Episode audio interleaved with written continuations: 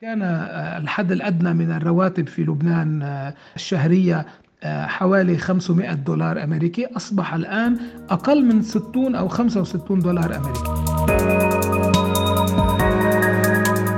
استمعتم إلى صوت دكتور فيليب أبو زيد وهو إعلامي وأستاذ جامعي لمادة التواصل الاجتماعي.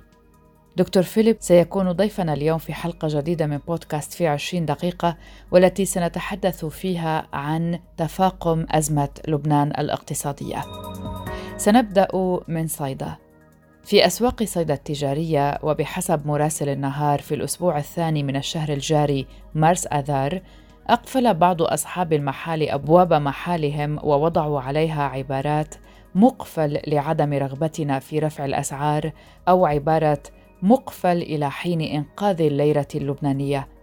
في هذا الإطار أكد رئيس جمعية تجار صيدا وضواحيها السيد علي الشريف أكد في بيان أن إعلان بعض المؤسسات في سوق صيدا التجاري الإقفال المؤقت لحين استقرار سعر الصرف هو نتيجة طبيعية لما وصلنا إليه من تفلت بسعر الدولار. وشرح أنه من الطبيعي أن تعلو صرخة التجار نتيجة هذا الوضع المتفلت لسعر الدولار والذي ارتفع خلال أسبوع واحد من ثمانية آلاف ليرة إلى 12500 ليرة لبنانية وذلك حتى الخامس عشر من مارس ما أحدث صدمة كبيرة في الأسواق ووضع من لم يفلس بعد من المؤسسات التجارية على طريق الإفلاس. وقال إن هناك بعض الضياع لدى التجار حول موضوع التسعير وعلى أي سعر صرف.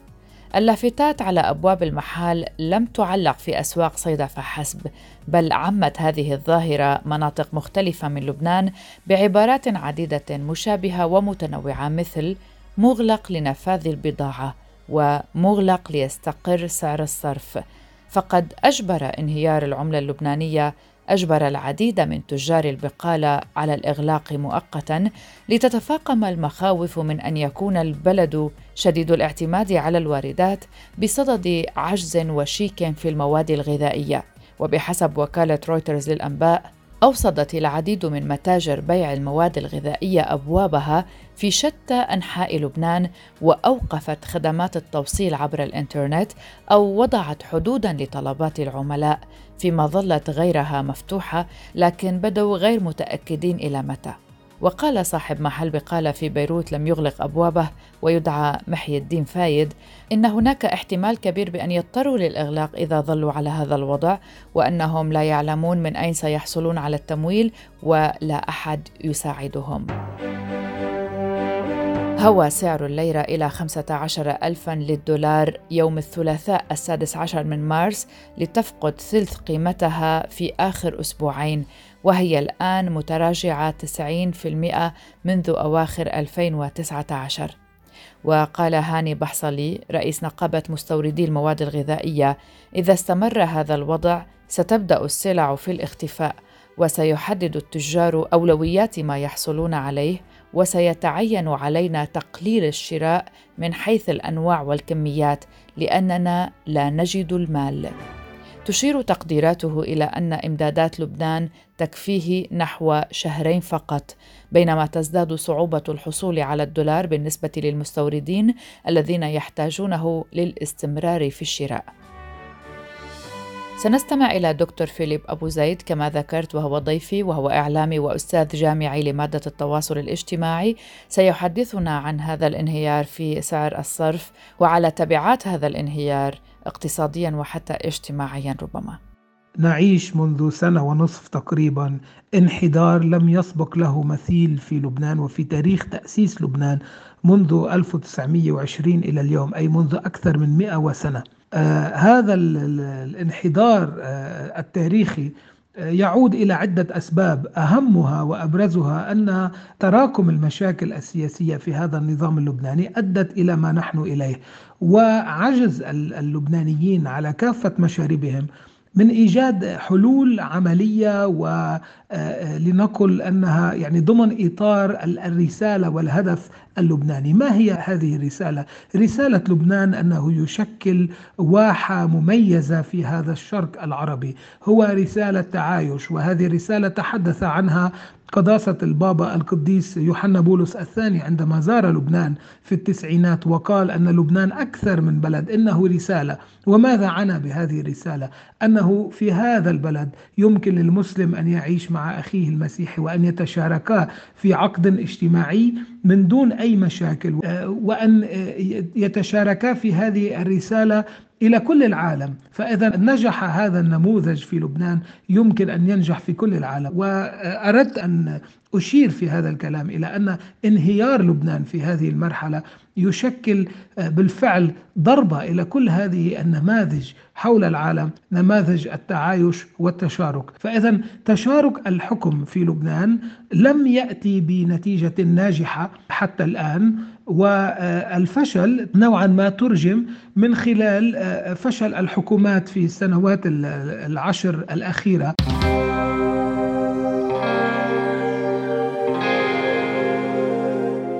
شهدت العديد من المحال في لبنان تهافت وتدافع المواطنين اللبنانيين على البضائع المدعومة من سكر وزيت وأرز في السوبر ماركتات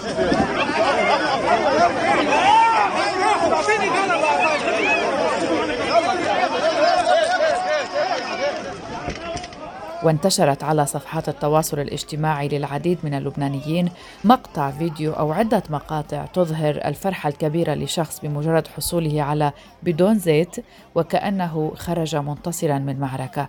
ومقاطع أخرى تظهر حجم التدافع والتزاحم في أحد المحال أيضا للحصول على قارورة زيت قلي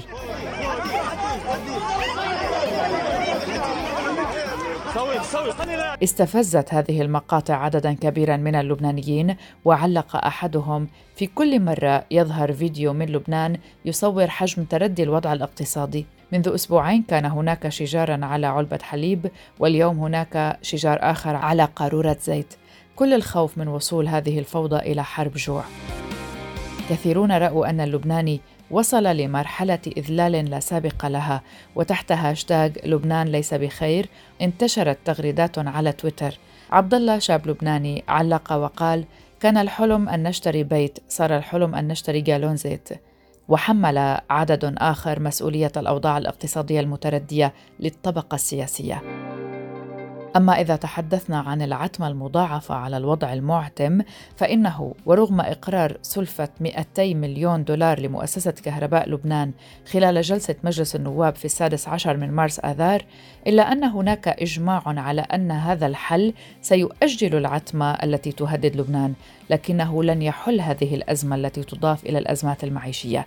وحذر وزير الطاقة ريمون غجر في تصريح من العتمة إذا لم تجد حكومة تصريف الأعمال حلا لها.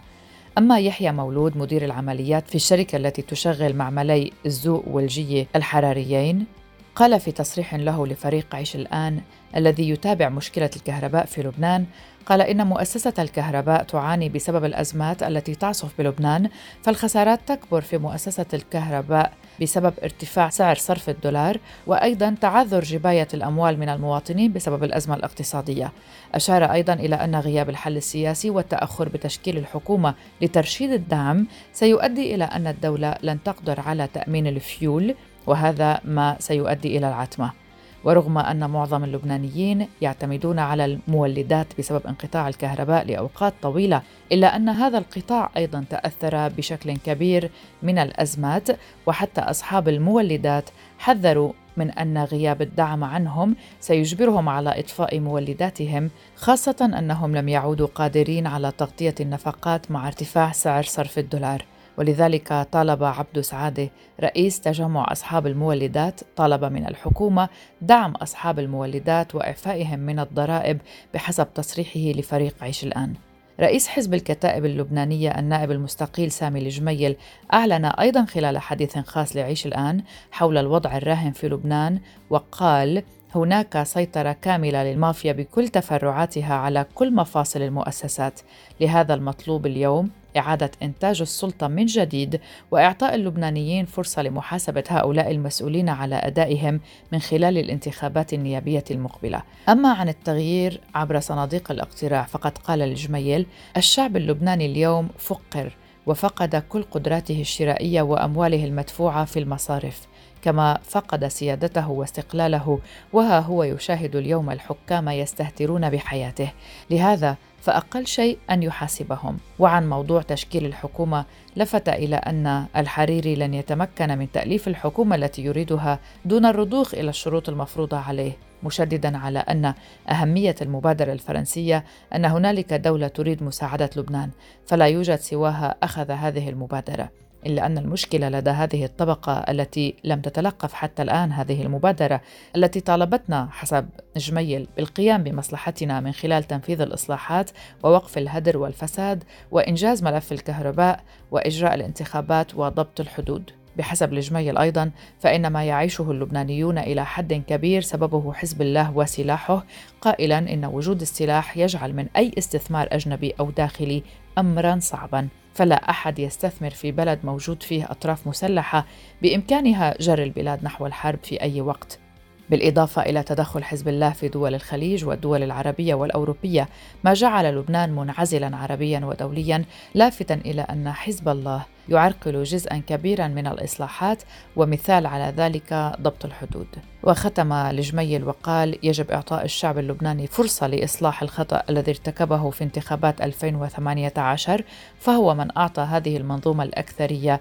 واليوم الشعب اللبناني انتبه إلى هذا الخطأ. دكتور فيليب مجددا. مثلا في ملف الكهرباء هناك آه، اليوم تقاذف في التهم بين أكثر من فريق سياسي في لبنان تعاقب على وزارة الطاقة في في هذا البلد والكل يحمل المسؤولية الكل ويقولون أن هناك مناكفات سياسية وتراشق للمسؤوليات من دون تحديدها. ومن هنا أتى مطلب التدقيق الجنائي المالي على كل مؤسسات الدولة ليس فقط على وزارة دون أخرى وهذا مطلب أيضا اليوم عليه إشكالية كبيرة. هناك من يقول نحن مع فتح تحقيق وتدقيق جنائي مالي يطال مصرف لبنان والمصارف وصولا إلى المؤسسات الرسمية والوزارات لتحديد مكامن الخلل. إنما يعني بشكل موضوعي يمكن الكلام عن مسؤولية جماعية يتحملها أهل السلطة. أدت إلى ما أدت إليه اليوم. نحن الآن نعيش في وضع اقتصادي سيء جدا. الأسعار إلى ارتفاع بعد خسارة العملة اللبنانية أو الليرة اللبنانية أكثر من 85% من قدرتها الشرائية في انحدار تاريخي أيضا. آه، لم آه، يعني يشهد له لبنان والعالم مثيل. يعني هناك فنزويلا ومن ثم من بعدها لبنان. آه، وهذا الانحدار أعطيك مثل حسي. كان الحد الأدنى من الرواتب في لبنان الشهرية حوالي 500 دولار أمريكي. أصبح الآن أقل من 60 أو 65 دولار أمريكي. وهذا يعني يمكن قياس مستوى معيشة اللبناني أي أن مثلا الطبيب الذي كان يتقاضى أكثر من عشرة ألاف دولار شهريا بات يعني بالكاد يقارب الألف أو الألفين دولار في آخر الشهر. وهذا نتحدث عن مهن المدخول الذي تدره كبير جدا. أحدثك عن مثلا الصحافة في لبنان. لقد أصبح راتب الصحافي لا يتخطى المئتي دولار. الموظفون في المصارف الموظفون في القطاعات الخاصة أيضا باتوا يتقاضون هذه المبالغ. إذا نحن أمام كارثة اجتماعية لأن لبنان بلد لا يقوم بأي إنتاج لا ينتج سلع ولا يمكن للبناني أن يشتري هذه السلع من السوق اللبنانية. فإذا نحن نعتمد في اقتصادنا بأكثر من 80% تقريبا على الإمبورتيشن أو الاستيراد وليس التصدير.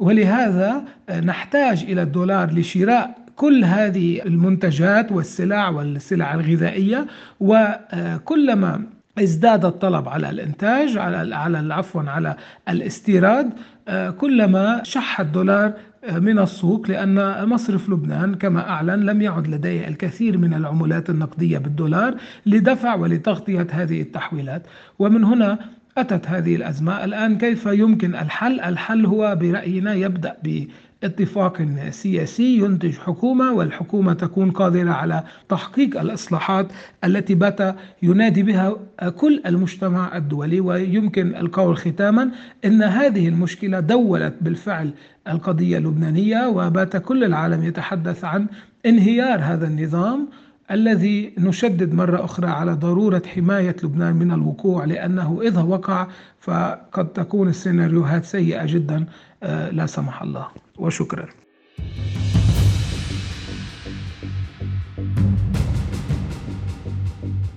آراء مختلفة ومشتركة من هنا وهناك يتداولها اللبنانيون حول أسباب الانهيار الحاصل لليرة اللبنانية ومصيرها، لكن لوصف دقيق حول طبيعة الانهيار وخلفياته ومآلاته، اخترنا في بودكاست 20 دقيقة آراء عدد من الخبراء الاقتصاديين والمصرفيين ضمن تصريحات لهم مع موقع الجزيرة. علياء مبيض كبيرة الاقتصاديين للشرق الأوسط لدى مصرف جيفرز انترناشونال ترجع انهيار الليرة إلى ثلاثة أسباب. السبب الأول هيكلية متعلقة بوهن الاقتصاد مع انكماش في النمو تعدى 25% في العام 2020 وتوقف التدفقات المالية من الخارج. والوضعية السلبية للعملات الأجنبية لمصرف لبنان التي تجعل المصرف المركزي غير قادر على التدخل في سوق القطع أو لدعم المصارف. وتلفت إلى أن الحاجة للعملة الأجنبية لتمويل الاستيراد تفوق الموجود منها إذا أخذنا في عين الاعتبار. أن بعض هذا الطلب لتمويل جزء من احتياجات الاقتصاد السوري أيضا. ثانياً لا تفصل مبيض انهيار الليرة عن غياب برنامج شامل للإصلاح المالي وإعادة هيكلة الدين والمصارف خاصة أن طبع العملة هو المصدر الأساسي لتمويل حاجات القطاع العام في ظل تدهور الإيرادات العامة من رسوم وضرائب مما يزيد الكتلة النقدية بالليرة ويؤدي إلى رفع الطلب على الدولار ويسرع تدهور سعر صرف الليرة.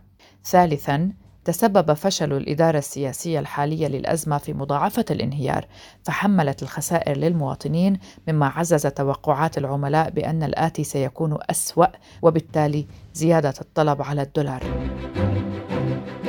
وعلى مستوى آخر يربط خبير مصرفي واقتصادي يتحفظ عن ذكر اسمه يربط الانهيار بإجراءات مصرف لبنان المركزي مذكرا أن الاحتياطي من العملات الصعبة بلغ قبل حراك أكتوبر تشرين الأول 2019 نحو 31 مليار دولار ثم هبط في غضون أشهر ل 16 مليار دولار وهذا الهبوط لا يعود لتمويل المركزي نفقات دعم الاستيراد بل بسبب عملية تهريب ضخمة للأموال وقعت في تلك الفترة وما أدى إلى استقرار مستويات انهيار الليرة في صيف 2020 بمعدلات تتراوح بين 8 و 9 آلاف ليرة يعود حينها وفق الخبير. إلى ضخ المركزي كميات كبيرة من الدولارات في الأسواق قاربت نحو الخمس مليارات. ومنذ ديسمبر كانون الأول 2020 بدأ مصرف لبنان الحديث عن استنزاف الاحتياطي لديه.